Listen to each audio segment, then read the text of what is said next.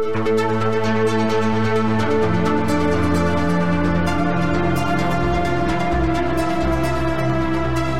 and welcome to the Sensibly Speaking podcast. This is Chris Shelton, your host. Thank you very much for inviting me into your home again this week. I'm very happy to be here. I wanted to. Um, well, let me see. How do I start this off? Well, first off, let me go ahead and just get right into it. Okay. So, as you can see, I am joined this week by Kate Amber, and she is a graduate of the Salford program on the psychology of coercive control, just like I am. We did the program together and um, and she is uh, featured as a guest on my show this week because she has not been idle. She actually put together a model on coercive control based on all those study and research and work that we all did, and we're going to talk about that. So first off, welcome to the show, Kate. Oh, it's so great to be here and wonderful to see you again, Chris. yeah, you too. And it's nice to do these kind of uh, this kind of format, these venues, because um, we get to share our work with the public and we get to share our thoughts and feelings about all this stuff. You know. Yeah. Um, and on that note, actually, I guess I should say, you know, this Salford program has kind of, I, I think it's popular. I think that I think people are interested. I have had. Uh, more than a couple people contact me privately. You know, what's the program? What's it all about? Maybe I'm thinking about doing it and I always, you know, give them a quick little rundown and and uh, and try to get them connected up with uh, Rod and Linda Dubrow Marshall, the the creators and and people who run the program. Uh, have you had that happen with you? I have. I've had a few people contact me, and at least two are in the program currently. Nice. Um, and so, you know, maybe you and I should like start our own multi-level marketing thing, and we could start getting commissions from this pyramid of this Salford yes. University. yes, we'll use the MLM framework for something positive for once, right? Yeah. the anti-cult MLM. There you um, go. There you go. There you go. Oh, that's awesome. Um, so why don't we uh, kind of maybe start from the beginning with you uh, and then we'll get into this work that you have done around this. Uh, first off, of course, coercive control. Okay, uh, isolation, manipulation, control. I just kind of give that little quick summary rundown on what are we talking about. We're talking about domestic violence abusers. We're talking about cults. We're talking about gangs. We're talking about trafficking. We're talking about the the codependent relationships and the and the sort of behavioral dynamics that that surround that predatory behavior. That's what we've studied for a year at Salford and kind of broken down in terms of looking at it uh, anatomically, looking at it in terms of how it, to deal with it. You know, what it's what's its anatomy, what is the therapy that you might use to deal with it and the and the after effects of it. Um, what brought you to the program, and what's your background with this? So I discovered the program after having read I read Evan Stark's book. Um, ah. Um, because I had been in a relationship that I knew included domestic violence, but it had something else. And I couldn't I couldn't figure out what that other thing was. Um, it, it wasn't just physical violence, and it was it was actually mostly not physical violence. It was a whole lot of something else. And I um, ran across Evan Stark's book and after reading his book, I went, oh, that's it. That's what it is right there. Um, it brought together all of the um, elements that seem to be missing inside of the domestic violence model that I was familiar with. Okay. So after reading the book, um, I actually first went to the uh, University of Pennsylvania and did a postgraduate certification program in executive leadership in violence and abuse prevention at the Ortner Center. Mm. And while I was in that program, I started hunting around for some way to get a degree in coercive control. And of course, as you know, there's only one master's program in the world. and I found it and I was thrilled. I mean, I was absolutely thrilled and signed up right away. I was I wasn't going to do the full master's. I was just going to do the certification. Oh. I thought, well, that's enough. But to one course in, by the time we finished the first uh, course that first trimester, I was hooked. And so I transitioned to the master's degree program. Nice. Nice. Let me ask you as a domestic abuse survivor, um obviously that, you know, drew you to the program. What do you think, you know, I'm I'm huge on education being mm. uh, just an integral component of recovery. I just I just don't know the way that I think and the way that I sort of structure my world. I can't imagine a recovery process that doesn't educate the person in what happened to them. What and obviously that's not the purpose of going to do a master's level program. You're doing a lot more than that right? But i just wanted to kind of put the plug in there for education. And having been a cult survivor and going into this program and not doing it for therapeutic purposes and yet experiencing quite a bit of catharsis doing it i'm curious did you have a similar experience yourself i had several mm very significant, um, as you might call it, cathartic experiences while doing the program. I was hit most hard at the very beginning. Mm. Um, first of all, I hadn't been in university in what 25 years. So so first I had to get used to school again. right. Uh, I think we but, all freaked out about that a little bit. well, and it's not like I was it's not like I was a psychology major. I was mm-hmm. a musician. I, I was a singer and I was a music major. And then I switched over into photography. So I, even with the background I did have, I wasn't prepared for, right. regardless of the fact that it was 25 years later. But anyway, um, I had experiences in the program where I would just get these sort of, I'd get triggered and I'd the classes every time we had a a, a lecture. Thank mm-hmm. goodness they were recorded. Mm. You know, because because I would something would somebody would say something and then I would be off in a memory of something that had occurred. And what's interesting is that I was also in um, landmark education which I don't know if you know that. Oh, I did not realize you had some landmark background. I'm I'm very familiar. Yes. Yeah. So it's a I Scientology so, offshoot. Yes. Yeah. Yes, exactly. And so um while and and I also was in a um a group that did karate. Mm-hmm.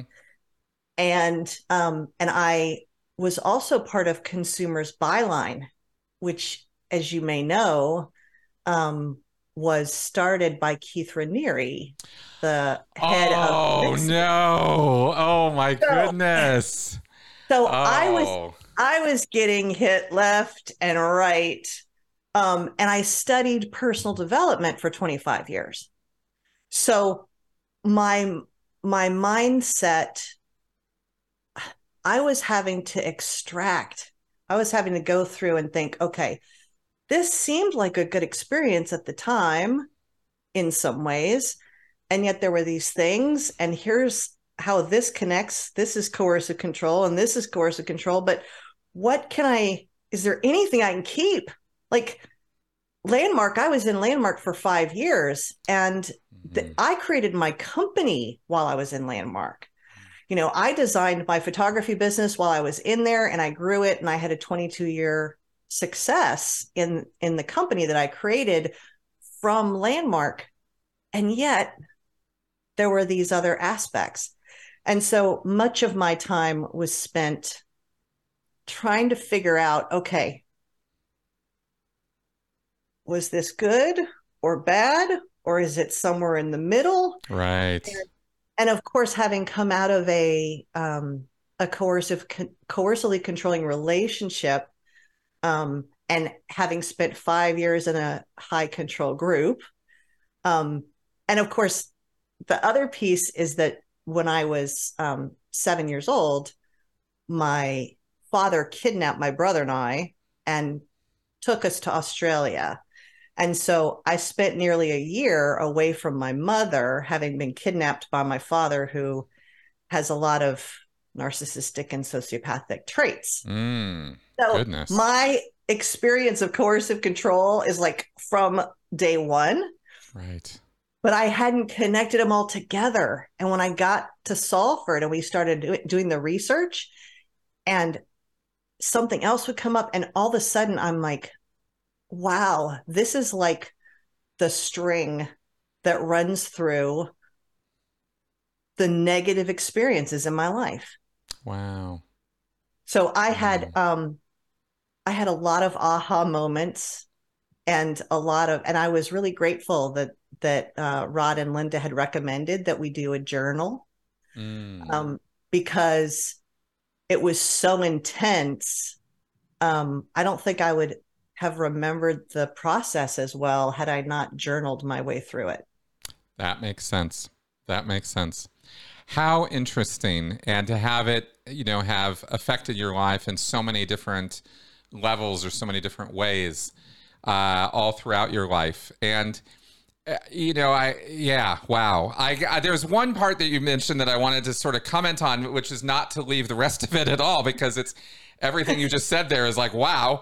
Um, but I wanted to comment on the fact that it is so difficult sometimes for people to come out of or get away from, or eventually just kind of, you know, maybe even just sidle away from some group or activity like a landmark or a Scientology and have to sort out, you know, what was good, what was bad, or was it good or was it bad? And so we need to put some overall label on it when in fact, you know, it, it, can be nuanced. It can be a multi-level kind of thing. Uh, not multi-level marketing, but I mean, you know, it can be like a, it can be like a layered, nuanced. It can be a nuanced thing, right? Um, because I find myself, you know, I've pretty much labeled Scientology as like danger, keep out, stay away, don't go near it, and that has more to do with the authoritarian framework of the of the organization um, and the and the line and the and the landmines that are sort of installed in the writings of Hubbard, the way he twists things around. But in doing that, you know, I have to. It's easier to just do it that, just say stay away, just keep away from it, right? But you do have to acknowledge that there are positive things that people can get from these experiences, and it would be. I think it's a healthier thing to look at. Okay, here's what I got that was good I'm going to keep that. I'm going to acknowledge that. I'm going to, like, okay. But I don't have to then, for the rest of my life, feel like I'm in debt or that I have to now suggest or endorse this to other people because uh, look at all these other ways there are to achieve those goals or accomplish those feelings or feel these ways without all that authoritarian crap, you know, and without having to shell out a million dollars, you know, and stuff like that. So, minor detail. Minor, yeah, these little things, right? That mean so much. So, anyway, just wanted to comment on that one part. But you said so much there. It's like, wow, there's a that is quite a lot of life experience, and I imagine that the program really helped you deconstruct a lot of that stuff. Well, it really did, and I'm still doing it. Yeah. I mean, because it's it, it is it has occurred my entire life in different areas, and it's one reason why um, many folks who discuss coercive control do so inside of one context. Yes. You know, yes. either you either you're in the cult world or you're in the domestic abuse world or you're the human trafficking or gangs or whatever and we're all kind of siloed in these different areas um, but for me i've i've lived it all mm-hmm. and so I'm now I haven't the the the quote unquote cult that I was in. I mean, I do consider Landmark um, an ex, an extremist. It does have some um, coercive control in it. Mm-hmm. Um, I I don't really refer to it as a cult, mm-hmm. although I don't refer to most groups as cults anyway. I would call them coercively controlling groups. Um, Absolutely, just like I would call call a a coercively controlling relationship. So um where was i going with that let's see you were talking about the breadth of your experiences and and oh yes yeah. yes so when i um i was really pleased that salford had such a diverse um and uh broad lens of coercive control and mm-hmm. gave us such um a large amount of um, research to delve into in different areas so that we could see the pattern across these different contexts. And so that's why when I went to do my uh, dissertation and my research and I put together my model, I wanted it to not just be one thing. I wanted to be able to, sh- because I think because coercive control is so invisible in plain sight, mm-hmm. um, you might look at, you might come out of Scientology and think, oh, that experience was coercive control. That's what coercive control looks like. And if that's your only frame of reference for it, then you may not, you might go right into a relationship that's coercively controlling. Bingo. That's right. or, or you might come out of a high controlling group and go right into another high control group, That's only right. it's a different flavor, right? Exactly. It's still high control, but it's a it's got different aspects. Maybe it's because I think they called um, landmark a kinder, gentler est. because yeah. it was a, it's, it's, it was it's, a uh, Scientology light. Yeah, there you go. right. So, but it still has those similar aspects. Yeah. And so that was um I found that to be really key um to our program in at Salford. Mm-hmm. Um that I feel like it gave us a very well-rounded picture of what coercive control looks like in many different places so that if someone hears my model, hopefully whether they're in a high control group or a high control relationship or or they've been trafficked and they don't even realize um, or they're in a gang or they're in some sort of a sports organization that has become incredibly abusive to them yeah. but they've been so indoctrinated into the process and the win-win-win that they don't they're blind to it it's invisible in plain sight and so my hope is to make my model broad enough so that regardless of which situation you may find yourself in, if you are in any kind of a coercively controlling environment, hopefully you will see it. Whether I'm giving you an example of domestic abuse or an example of coercive control in the courts, um, that you will be able to go, and apply that to whatever situation you might be in and and hopefully it raises awareness that way exactly I, perfect um i you know i was first introduced to the idea of of domestic partnerships becoming you know these narcissistic abusive relationships and being described with cult dynamics as you know a one-on-one cult this yeah, was something.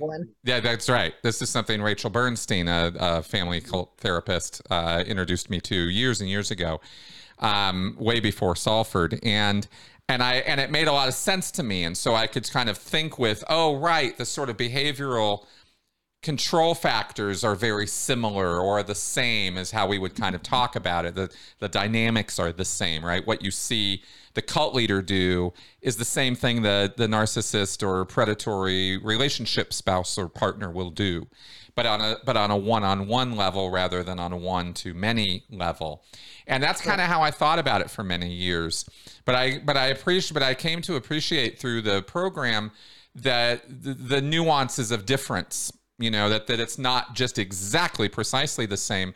And i'm wondering out of your own experience in education now if you you know domestic violence and that aspect of coercive control has been something I've not yet had a lot of time or or guests to talk about with on my channel and, and I intend on doing a lot more with that. Would you like to speak at all on on that aspect of you know or that domain as rod might have put it um, of coercive control and what sort of things people should be aware of that might not be obvious indications or red flags of coercive control in a relationship situation?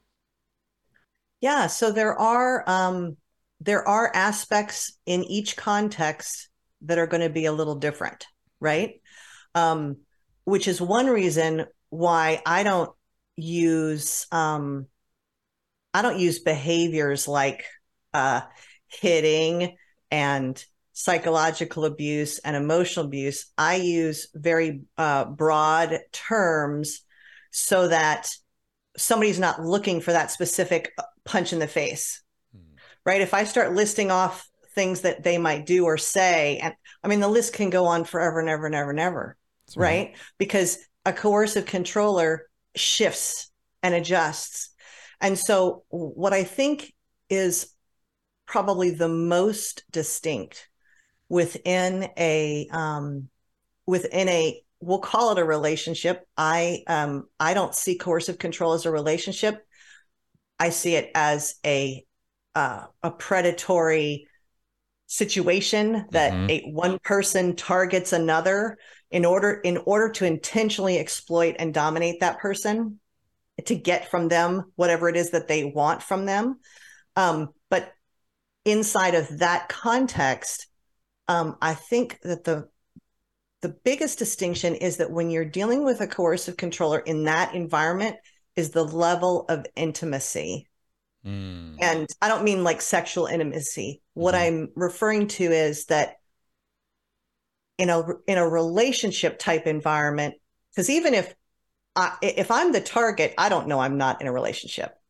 Okay, mm-hmm. so for for one person, it it is a relationship. For the other one, it's you know it's an attack. Right, right. but for the person who's who who believes that they're in a relationship, they are doing things and and they are intentionally trying to grow intimacy. They're trying to get us close to that person learn about them, have that person learn about them.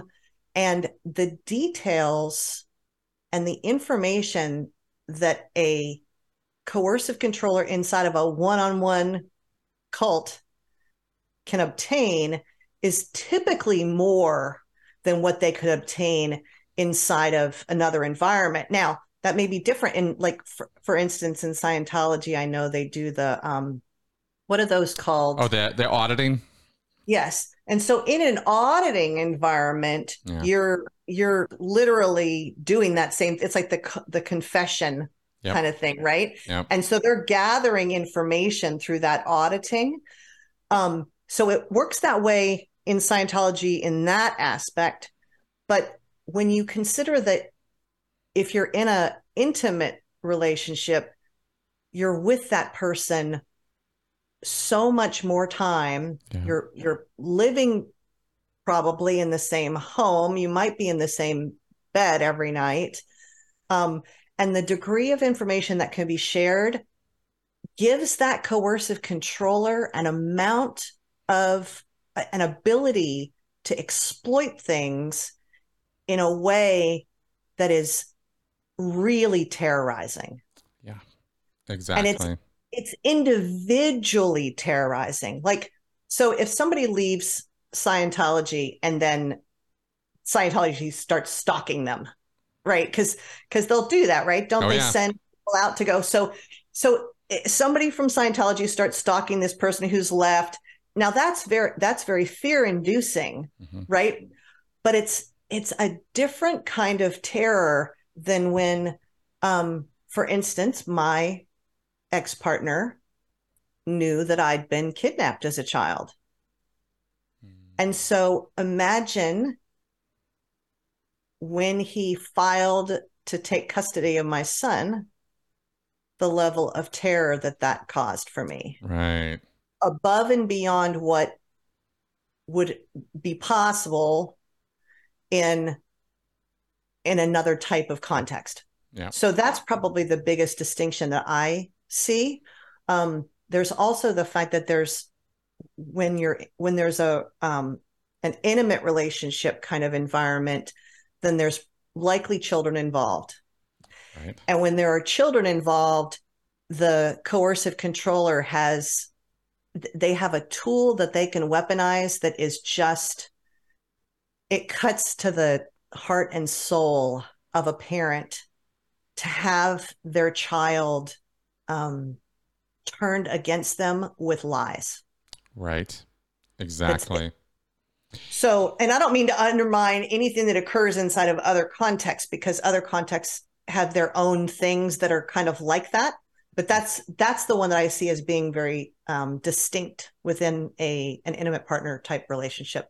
No, that was a that's a great answer. I love that answer because it really does get right to the point of it with the with the emotional foundation of it. Uh, the fact that you because you're sharing every moment, because every intimacy, because every part of your life is shared with this other person as a spouse or as a partner um, the the level of control. I mean, there it's you know because of that information sharing and because of that vulnerability, and like you said, when you bring kids into the mix, oh, vulnerable doesn't even begin to describe you know where you're at emotionally for this other little this little being you've created and the and the and the the the the way that can be weaponized against you or the the you know the the uh, the variations are endless yeah, they are. Yeah, they really, really are. But that, but that level of of intimacy, I think that's a really great way of putting it because I think there's an idea out there, and you tell me if you agree with me on this or not. But I think there's an idea out there that that domestic partnerships that that that are coercive or coercive relationships are often thought of as well. There's physical abuse and bop, bop, bop, bop, bop. But the fact of the matter is, you don't have to have physical abuse in order for it to become a, a deeply coercive and, and, and manipulative situation where you can't leave the house. You don't have your own money. You don't have access to the kids. You can't have a job. You, you know, like I'm going to control all your relationships outside of this relationship.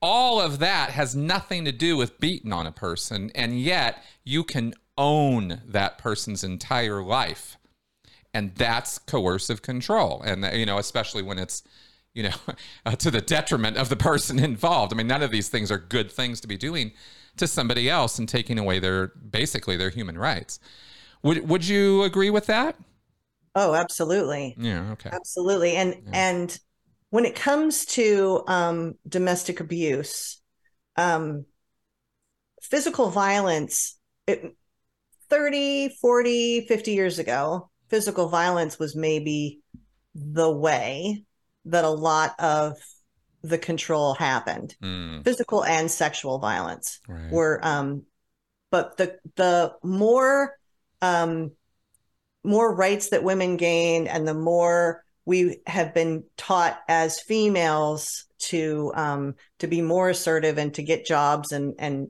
and to be more independent um the physical violence part has become less critical. Um, and has been and what has happened is that the coercive controllers have stopped using what is obvious in a relationship as obviously domestic violence if he punches me in the face obviously i'm a victim of domestic violence mm-hmm. um, however that is not necessary when you have access to such intimate knowledge of a person. Um, you can torture someone without any physical violence if you have access to that information. And and even if you don't like, okay, so you just picture a a torture environment where you've uh, where a kidnapper grabs a parent um, and and they're torturing the parent and they want information out of this person then that person knows the coercive controller in that situation will know that they could get to this person and get information out of them by threatening to hurt their child. Right.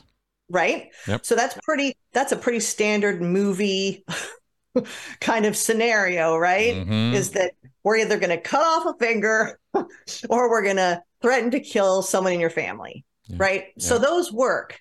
Um, but they're not covert. They're incredibly obvious threats. Mm-hmm. Well, you can't be that obvious when you're also trying to keep the person in the relationship with you. Mm-hmm. Right. So they have to come up with much more subtle means of dominating and controlling. And and that's why they gather all this intimate information so that they can then use it to target your most most vulnerable places um, and to be able to get what they want from you. Right, exactly. It's all about leverage. Yes. And uh, and children and uh, and your knowledge, your information are leverage points. They're pressure points for you. I think also another factor here that's important to maybe comment on quickly, and then I want to get right into your model specifically with this, is um, is the trauma bonding aspect of this, where you will have uh, the partner reward or give good times too, not just all bad times. Because when it's all bad, it's a lot easier to break away or mentally disconnect and go, wait a second, I'm just being tortured 24 7 here. There's nothing really keeping me here. But when there are these moments, and I believe, and, you can maybe speak from your experience on this, I believe they tend to start more. And then as the relationship goes on, there are fewer and fewer of these. But oh, these, yeah. you know, these moments where there's a reward of some kind, or a, let's have a good time, or a night out, or a this or that, which makes it, which which puts which puts the victim in a real, you know, kind of mind fuck a little bit because it's like, well, shit, I, you know, this person is torturing me or abusing me, but then they then they treat me well. They give me these things, or I get nice stuff, or or whatever happens that suddenly throws doubt on the fire and and keeps it kind of persisting. Does that does that fit with your experience? Oh, absolutely. And so that's the intermittent reinforcement. Mm-hmm. Um, they even, I believe it was in Biderman's research that uh, that he found that intermittent reinforcement even worked with prisoners of war. And so mm. um, that is, uh, it's kind of the formula in a relationship is to have that intermittent reinforcement. Um, because if you don't have the positive aspects, you're right. The person will um, kind of wake up yep. earlier yep. and sooner. Um, the way that they do this is in the very beginning, there's a lot of um, love bombing, which I prefer the term manipulative kindness because it has nothing to do with love. Oh, I love that term. Oh, well, I didn't make it up. No, I, I like it though. From, I've not heard good. that. Yeah, it came from from Julie Owen. Ah, He's a domestic uh, violence um, expert, and um, and yeah, I like I love that term too. So yeah. in the beginning, there's a lot of manipulation to make the person um, feel loved, and to make the targeted person believe that the coercive controller is the perfect person for them. Mm-hmm. So they do a lot of mirroring and they do a lot of um, love bombing or manipulative kindness. And then they do this other thing which is which was what my experience um, included and which was the thing that that had the most impact on me which was future faking. Are you familiar with the term future faking? Well i am i've heard it before but go ahead and define it for the audience. Sure. So it's essentially it's where they dis- where the coercive controller deceives the target into believing that they are going to work together towards this beautiful future. Right. And what the target doesn't know is that the coercive controller has absolutely no intention of fulfilling on any of the promises that they're making. They're what they're doing is they're and this kind of goes into my model a little bit. They are creating a mirage and what the target doesn't know is that behind this beautiful mirage of the perfect family, and we're going to do a business together, and we're going to flip houses together, we're going to do all these great things, and it's going to be wonderful. We're going to raise a fabulous family. What they don't know is behind that mirage of the future fake is the quicksand of the coercive control. Right. And but because they are so entranced by the mirage in the beginning, they have confirmation bias for a long time. That's right. And so so if the if the bad things start off really small, they make excuses for the person, right? They they give them the benefit of the doubt because when you're in a relationship, not everything's going to be perfect, right? That's right. And so, so that intermittent um, manipulative kindness continues to keep the confirmation bias in place for a long time until it doesn't. Exactly. Exactly. Until there's enough of what I, the way I've sort of talked about it or thought about it is until there is a moral transgression of such irrefutable, undeniable proportions that the person, you know, has a sort of moral dilemma and, and wake up call. Oh my God. You know, but it has to but it has to be irrefutable and undeniable in order for the person to actually fully wake up from the thing.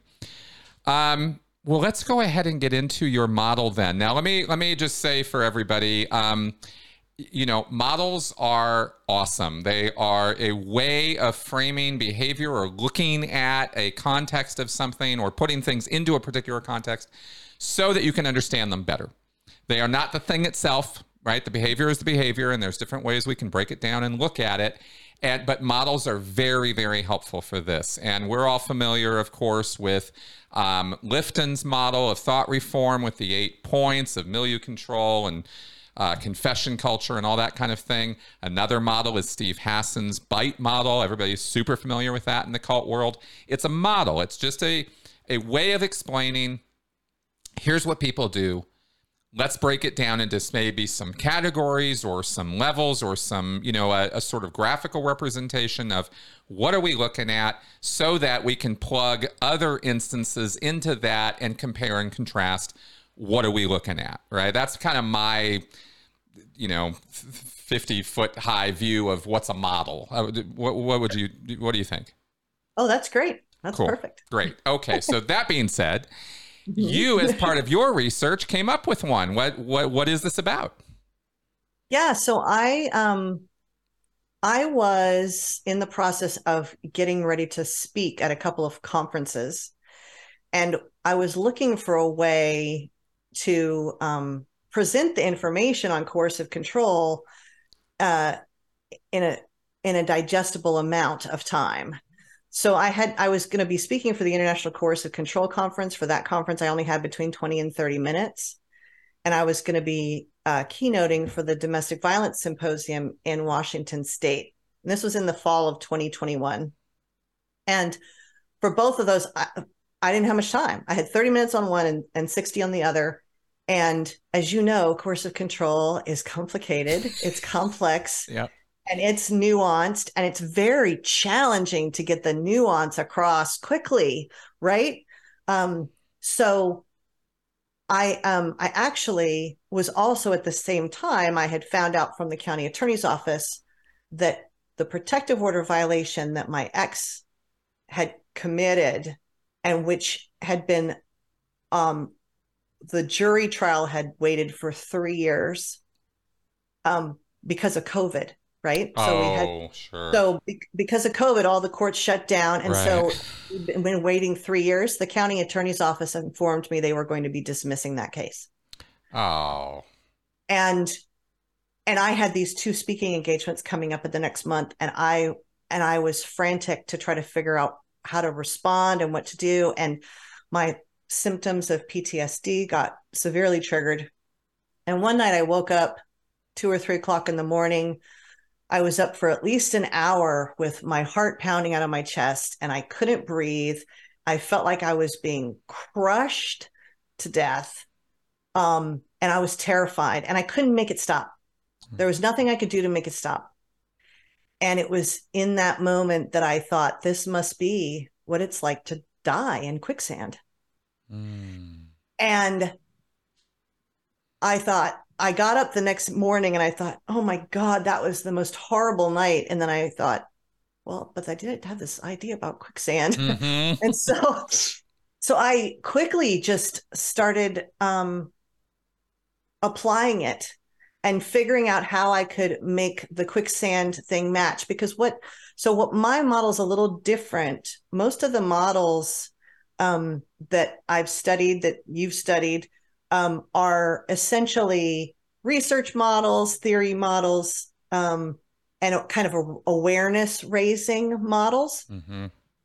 My model, I specifically created it to train professionals quickly. Ah. I wanted it to be simple. I wanted it based on um, imagery that would, because, you know, a picture says a thousand words, right?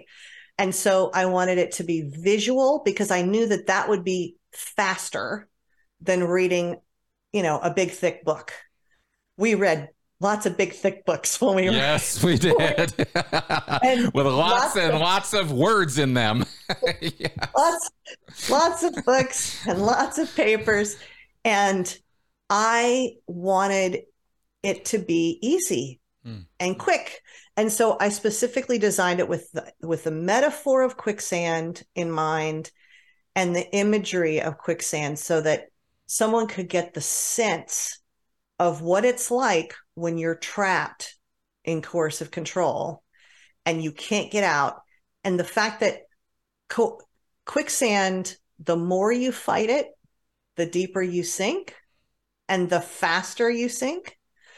And that was, um, I found to be very applicable um, in these environments, right? right? If you stand up for yourself in a in a relationship with a coercive controller, they're likely to escalate you're likely to get punished. So any kind of attempt to get out of the quicksand forces you deeper. Mm-hmm. Um, quicksand is also invisible in plain sight, right? You you can walk right up to it and not and not see it, and you can walk right in, and it takes a second, and all of a sudden you're like, oh, I can't, I'm trapped, and you can't get out of quicksand on your own. Now, you can survive quicksand on your own.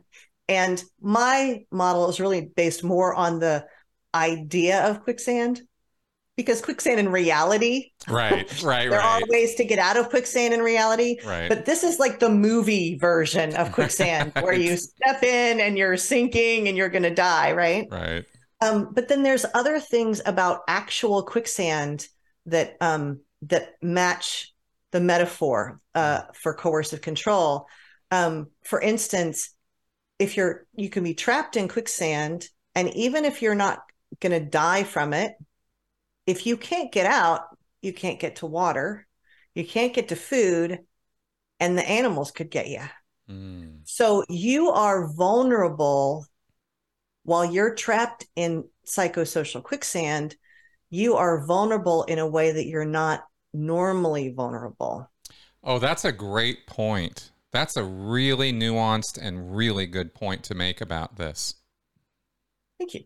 no, it's true. As I, I, just realized that's something I've never really commented on, but it's I can agree with it immediately because yeah. you are you it, it, it exposes you or opens you up to other things. I mean, just as an analogy, just to just to build on that real fast, you would be amazed how many people get involved in Scientology and then become vulnerable to MLM schemes or other get rich quick schemes that they would not have been vulnerable to prior to getting involved in Scientology. I saw it over the decades of, including my own family, uh, yep. in that. So just as a just as a, a proof of that. So please carry on.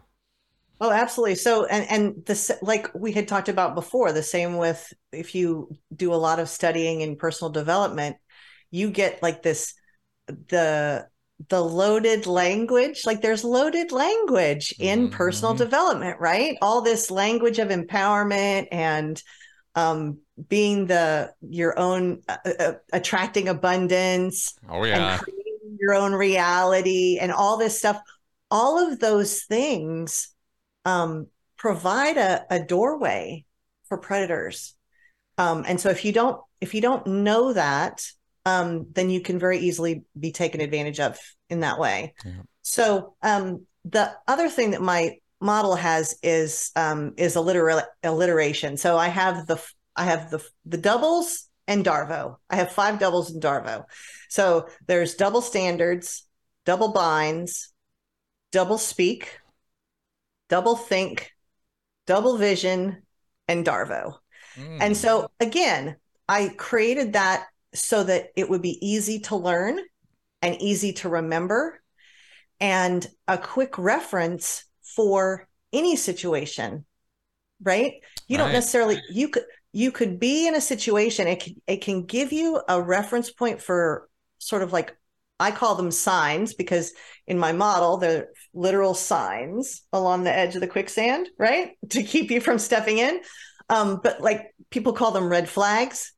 So if you understand what a double standard is, and then someone uses a double standard on you, you can think, oh, okay, that's a double standard. And that's a great way to start looking around and seeing if any of the other doubles are present. There you go. Is there have I been placed in a double bind in any way? Mm-hmm. Am I all of a mm-hmm. sudden having a very difficult time making decisions because it seems like no matter what decision I make, I always get screwed. That's right. that's so, right. No matter what I do, I'm wrong. That's right. Exactly. Yeah. You're wrong. That's right. so, so, that's right. so you start looking for these um these different doubles that show up. Double speak is essentially the way that coercive controllers um, contradict themselves they may tell you in one moment how much they love you, right? With the manipulative kindness, you get this love bombing stuff. Yep. And in the next moment, the second you do something that displeases them, all of a sudden you disgust me. Now, for a person to go from I love you with all my heart to you disgust me, that is so that's a definite that's one of the examples of double speak. Perfect. Um, there's also doublespeak also refers to um, like word salad, where the person can go on for hours and never say a damn thing. Right? Like and and circular arguments, people who are coercively controlling, you think that you're going to be able to nail them down, right? Like you ask them a yes, no question. It's there's no other answer but yes or no, and they can go on for an hour and never give you a yes yeah. or a no. Yeah. and then uh, let's see, double think is essentially what's happening in the mind of the coercive controller that allows them to use double speak.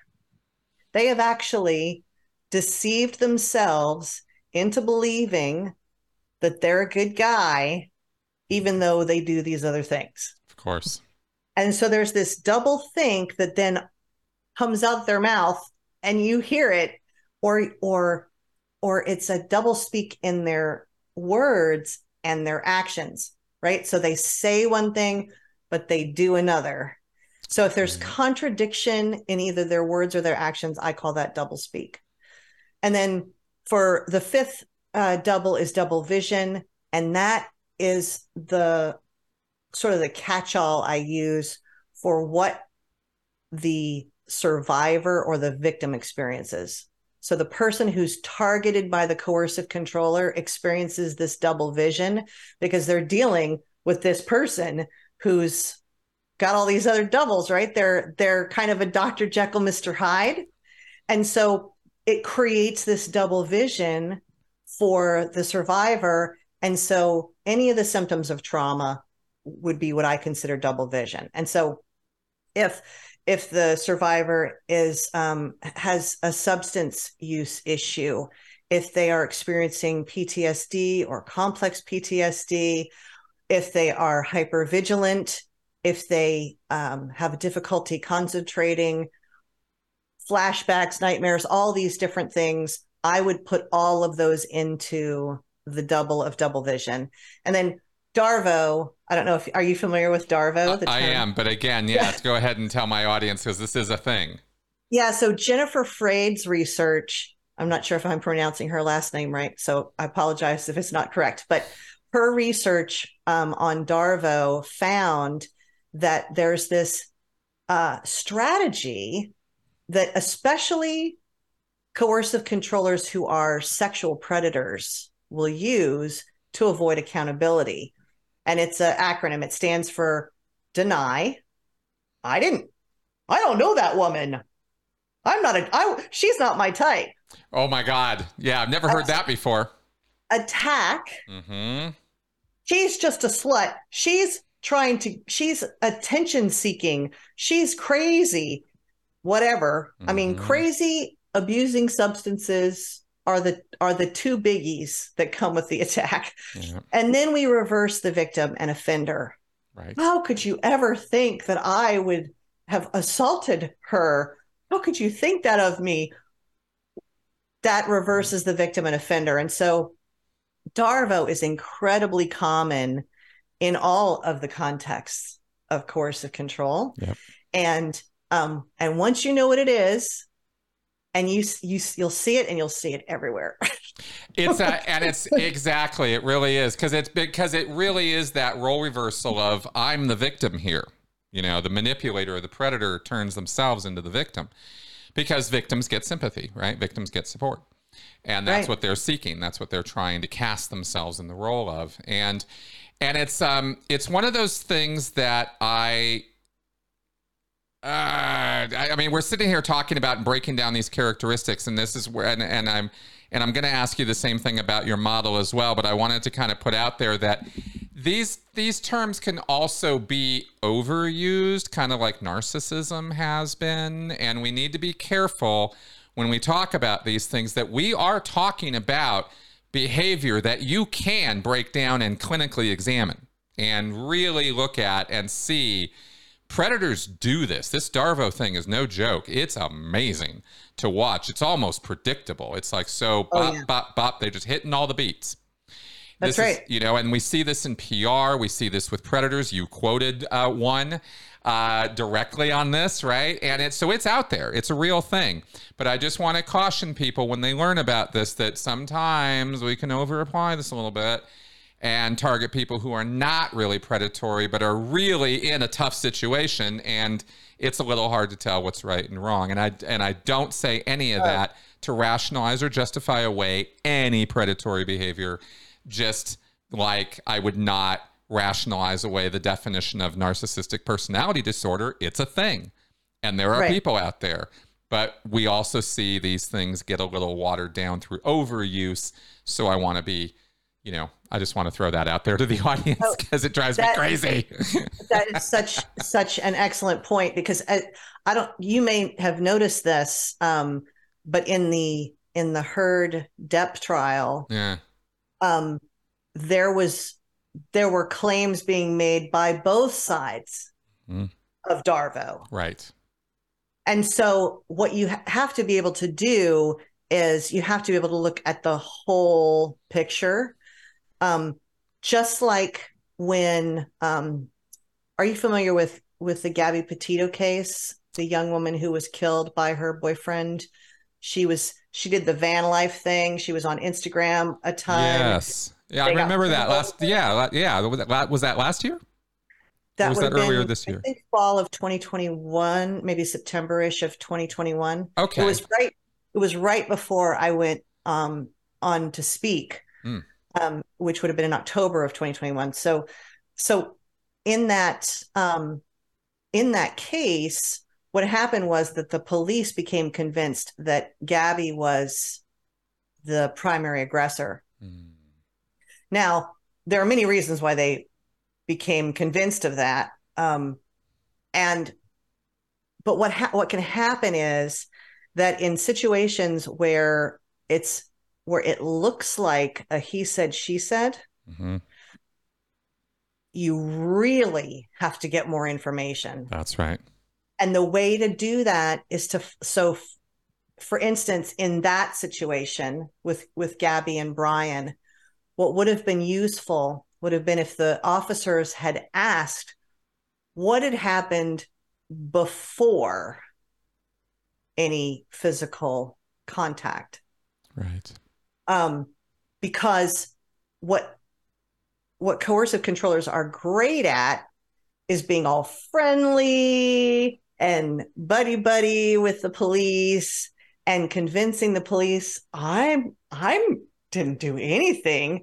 And the person who has been um, harmed is much more likely to be angry and uh, hysterical, emotional, exactly. Like overly emotional, exactly. That's right. And so, yeah, it's very critical that we get more information. Big time. Um, uh, you can't just pull. You can't just pull an assault. that's what's wrong with our single incident model. Right. Right now is because right. any physical assault is considered family violence. But what if she assaulted him because he was strangling her? Right? If we miss the strangling because there were no marks and we arrest the victim because she scratched him to get him off of her, we're we're getting it backwards, we're getting it wrong. And so thank you for pointing that out because that is absolutely critical that we look in more detail and we look at the entire context. We cannot decontextualize any of these things. That's right. That's right. And and it, exactly right. Taken in isolation, anybody can be framed to be a monster because we all engage in crazy ass behavior from time to time. And I'm not talking about beating up on each other. I'm not I'm not talking about that level of crazy, but you know, right. you, you can reframe anybody to look like a narcissist you know, who might have an ego problem, you know, this kind of thing. So again, exa- I think that's exactly the right advice. Look at the whole picture, look at the history, look at the patterns, look at the relationship history. I'll tell I mean, I'll clue you in on one thing. Narcissists don't have friends for a really long period of time. you know, they just they just run through relationships and uh, they don't have friends from 20, 30 years ago for the most part. I always exceptions, but you know, this kind of thing. So just just stuff to look for. All right, so let me ask you then. So in looking at this model, and I love how you've described this. I the doubles and the Darvo. Wow, this is this is really cool. It, it really is. It's very simple. It's easy to understand.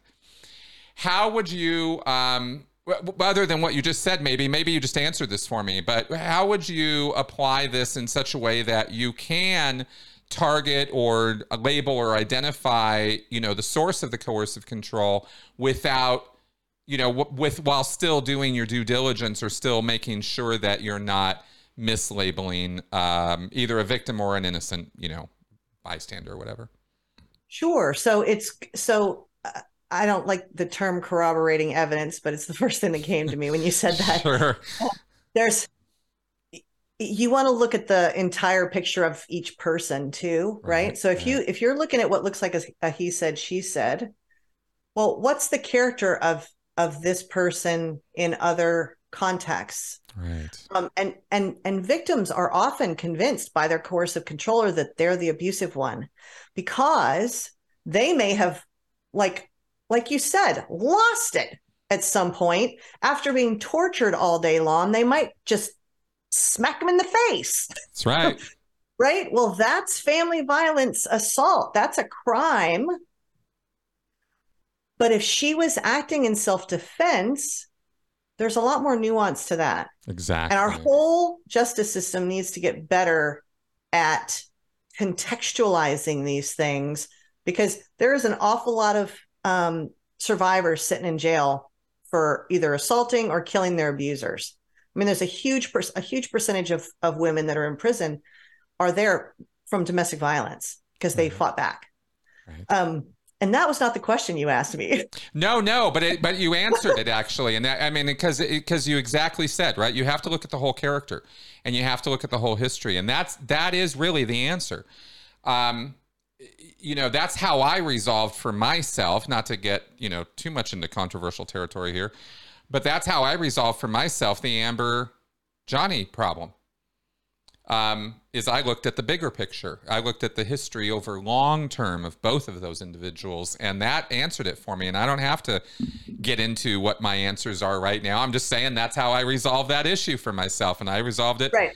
In such a way that I have no question about it, you know. So, right, uh, and that's how you would get. That's how. That's a good way of doing that because it takes it out of the well. I believe this statement, but not this one, and this, but not the. You know, and it's like let's let's let's give these people a break and look a little bit larger here. Well, it's just too easy. It's too easy to find the victim guilty.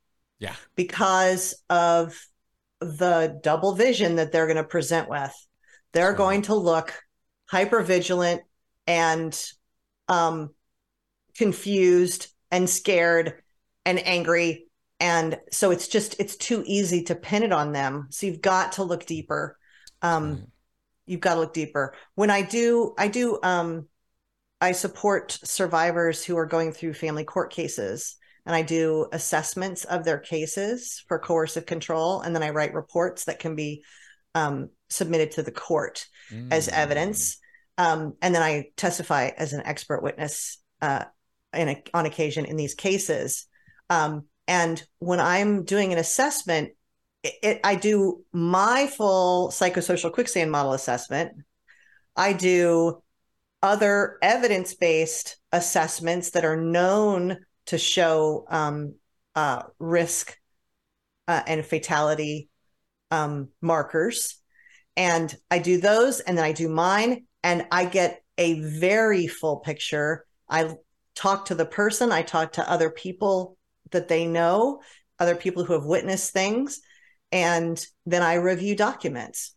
And so that's how I make sure that I'm um, that I have appropriately analyzed the case and that any uh, any conclusions I've come to, any recommendations I may make are based on evidence and a full context of the situation. Right.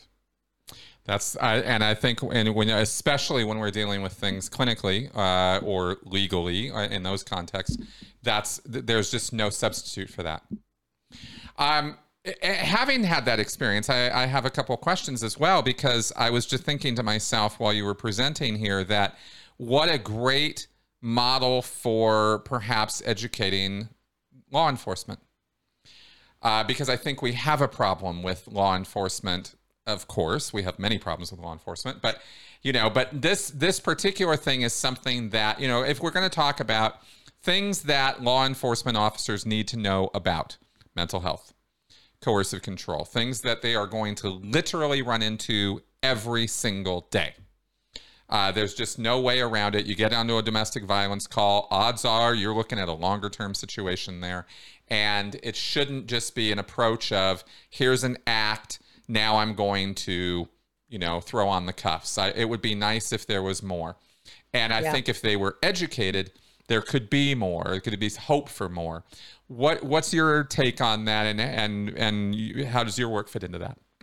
Yeah, so that's my hope is that my model can, and I'm working on a I'm working on a book that'll be part of a training program, um, but the my hope is that uh, law enforcement, uh, courts, anybody with any kind of professional within the court system, judges, attorneys, guardian ad litems, um, and then therapists, that all of the all of the different pieces of that system that touch a a situation where a um, where there might be a domestic violence issue that they could be educated quickly.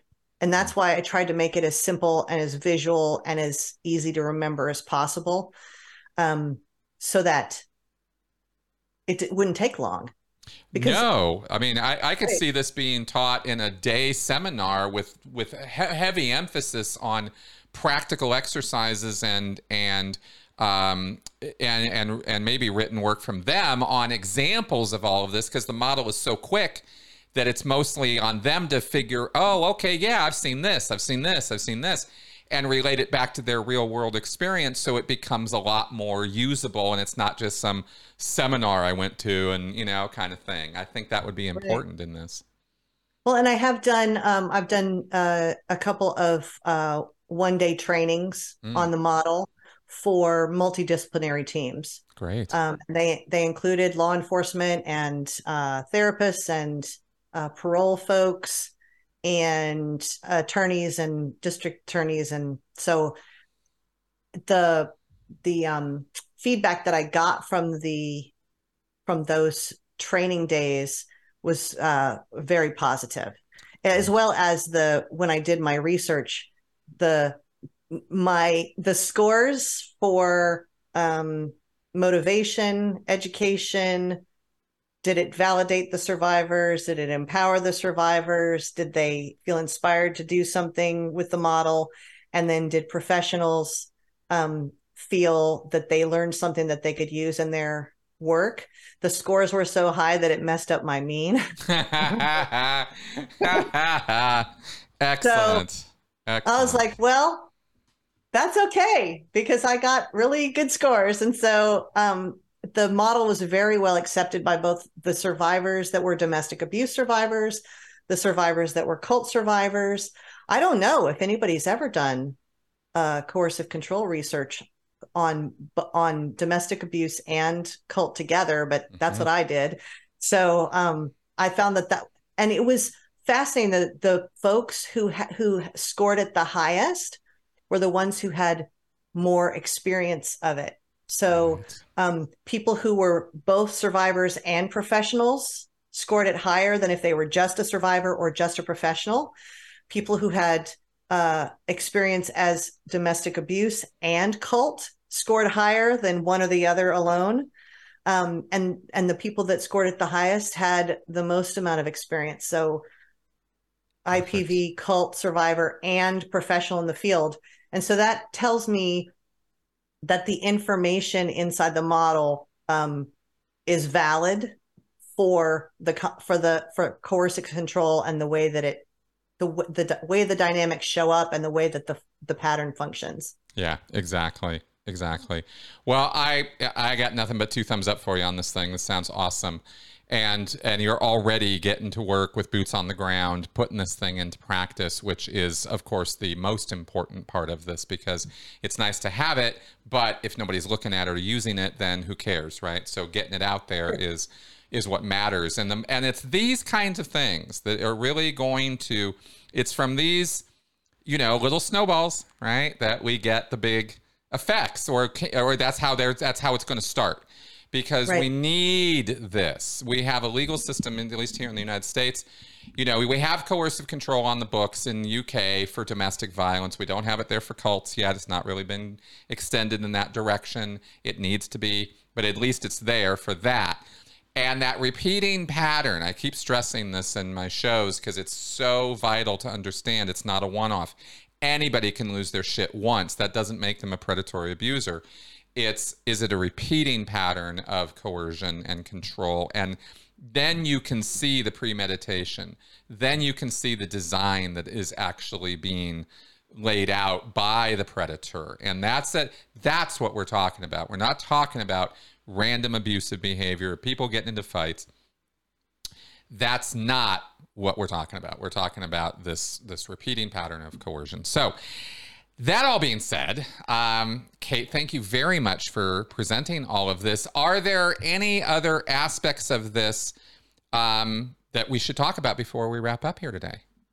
Well, I, I just anything? while you while you were speaking, the thing that really struck me um, as critical in what you just said is that the main thing that is missing and is invisible still is that coercive control is strategic, intentional. It is a setup from day one. That's right. When when that coercive controller either goes after someone to prey on as a partner, or if they're going after them to prey on them to bring them into their high control group, or their MLM, or their gang, or they're trying to recruit them into human trafficking, when they do that, they know exactly what they are doing. Right. And that piece is important to understand because until we understand that piece, we're we're we're not putting the right pieces in place to address it. You uh, know? Beautiful. That's exactly right. That's so right. It really does it does bear repeating. Um, you don't slip and fall into a coercive control situation. You don't accidentally coerce somebody. It doesn't work that way. It is always by design. And that's one of the hardest things to get people's wits wrapped around, too, especially empathic people, because they tend to project themselves onto other people. And the fact of the matter is that, yeah, there are a lot of empathic people out there, but you know what? There's the reverse side of that coin, and it's awful hard to see or spot, you know, especially from empaths, I think, because of that projection problem. You know, oh, they what people think like that? People do that? What are you talking about? No way, that's crazy. No, they do, they do, and they're yeah. out there, and they are, and and we are their prey. That's right.